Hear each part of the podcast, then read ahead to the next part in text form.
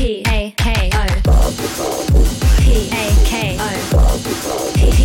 A K O Talk Me FM. 皆さんこんにちはサブカルビジネスセンター千葉がお届けするサブラジのお時間ですこちらの番組では街の歴史音楽グルメ情報など千葉のサブカルチャー情報を発信していきます本日は私大和健の御事がパーソナリティを務めさせていただきます。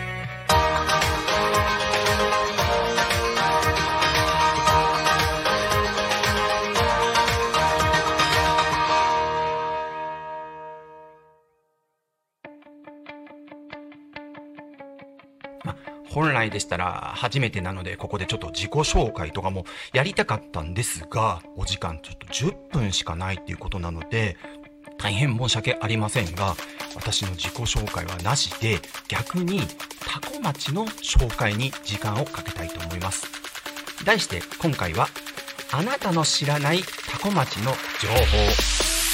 これを聞かれてる人はいやいやいやいやいやずっと前から住んでんだから知ってるよ。っていう方もおられると思いますが逆にタコ町に住んでいない人から見たタコ町って分かります？からないですよね。なのであえてこの僕がこのタコ町を外から見た情報などを本日はお伝えしたいと思います。まずタコ町どこにあるかと聞かれた場合。大体皆さんはあ成田の隣っていうとまあああの空港があるところかみたいな感じだと思いますがこれですね千葉県ならではの説明の仕方があります。それはチーバくんの耳の付け根あたりにあるよ。と言えば大体わかるかもしれません。そしてですねホームページで見るとチーバくんの耳の付け根を指さしてタコどこここっていう風なキャッチフレーズもあるらしいです。今回このラジオをやるということで僕も初めて知りました。なんかすごい良いリズムなのでぜひともこう住んでる皆さんあのタコ町以外の方にタコ町どこ？って聞かれたらチーバくんの耳の付け根あたりを指さしてタコどこ？ここって説明してみてくださいそれでですね、まあ、タコ町の名産と言ったら、これはさすがにタコ町じゃなくても皆さんご存知です。はい。あの、僕も知ってます。タコ米、お米ですね。もうこれはもう昔から千葉県の中では有名なお米なので、タコ町と言ったらタコ米っていうイメージなんですが、他にも大和芋と元気豚、まあ、こういった名産品があります。この辺についてはですね、ちょっと後ほど、えー、別のところでご説明したいので、今回は話を止めます。次に、このタコ町の特徴、駅がない。現在はですね、えー皆さん芝山鉄道線の芝山千代田駅か JR または京成線の成田駅を利用されていると思います。ですが、実は昭和21年までは成田鉄道タコ線というものが通っていたらしいんですよ。これも今回僕はネットで調べて知りました。えー、タコ町に電車通ってたんだって感じなんですね。まあ、今はないっていうことなんですけども、実は、あの電車のマニアの人たちには、廃線マニアっていう人がいまして、今はなくなってしまった駅まあ、線路、廃線にだけ興味を持つ方もおりますので、まあぜひともですね、この廃線マニアの方たちにですね、おすすめしたい、成田鉄道タコ線ですね。駅もなんか 4, 4つか5つぐらいあったみたいなので、もうぜひともこれは調べてきていただきたいと思います。で、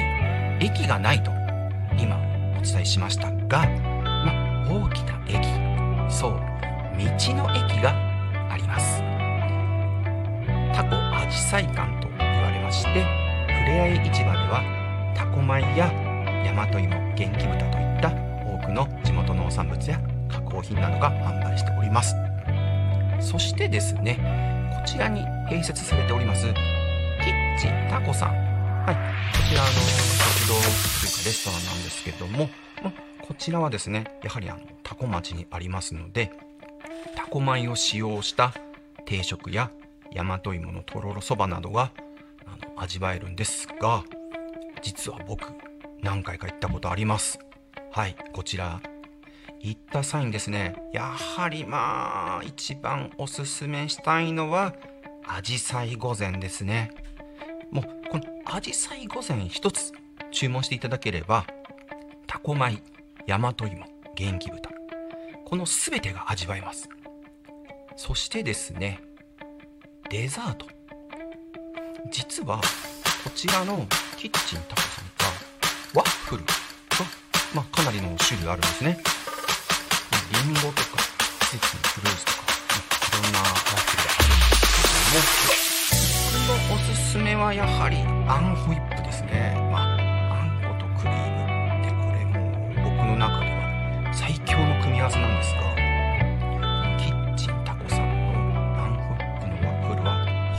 当に美味しいです。もう何度言ってもこれは絶対頼んでます。まあぜひとも皆さんも頼んで食べていただきたいと思います。また他にもあんみつやぜんざいなどもありますのでぜひとも、まあ、定食お蕎麦だけではなくそのデザートおやつだけを食べに行くのも良いかと思います。そしてなんとですね今年の3月に新しいリゾート施設ができました。その名もタコグランプザメキシコこちらはですね統廃校で閉校しました常盤小学校の跡地にできたんですけどもグランピングや元気豚のバーベキューが楽しめます、ま、そして次の日の朝ごはんはタコ米の卵かけご飯などが食べれます。でなんでメキシコ？って僕も思ったんですよ。これも調べました。メキシコにはタコスという食べ物があるんですね。まあなんか薄いパンみたいのの間にまお肉とか野菜とか入れてななんかソースとか入れるやつなんですけどもそのタコスとメキシコというのとタコ町のタコをかけてタコグランプザメキシコという名前になったみたいですそれ以上でもそれ以以下でもないということでした。はい。でもグランピングって最近ね流行っておりましてあの特にテントとか、まあ、いろんなものを用意しないでもうキャンプ場に行ったらそのまま住めると。で今回はですねこの常盤小学校跡地ということなので常盤小学校の校舎に住めるそうです。まあ子供の頃やっぱりこう入りづらかったところといったら職員室そして校長室などがありますが今ならこちらの部屋も入ったりができるそうなので、まあ、ぜひともこちらもう季節もそろそろ夏ですからね。キャンプにはちょうどいいのでタコグランプザメキシコの方に遊びに行っていただきたいと思います、まあ、お時間も経ってまいりました。もう実はエンディング挨拶も決まっておりましてあのまた来週お会いしましょうとか言うんですがあの実はあのこちらですねサブカルビジネスセンターのメンバーでやっておりますので来週から僕はいませんというとこなんですが実は来月8月5日の土曜日13時から僕の番組がやるかもしれないということになっております。これあのサブカルビジネスセンター千葉さんとはまた別にですね僕自身がやってみたいと思って実はタコミン FM さんにお話をしました、まあ、内容としましては、えー僕実は声優等もやっておりますのでアニメ化をしたら僕が参加をしたい漫画の紹介やまたはま政治まちづくりというのも行わせていただいておりますのでそちらにしてですね仲間と共に行政書士事務所も運営しておりますのでその行政事務所に関わる、まあ、法務相談などをやらせていただこうと思ってます、まあ、その前にヒルタコニカミンさんがユータコニカミンさんにゲストとして参加させていただきますので詳細はその時にご説明させていただこうと思います、まあ、それではもうお時間の方も、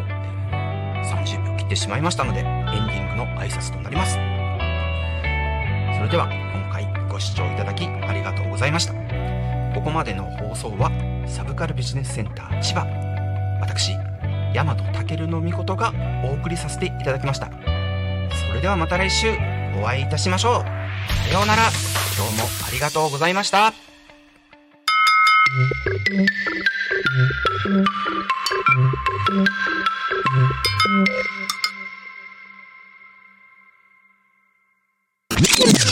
Alchemy FM.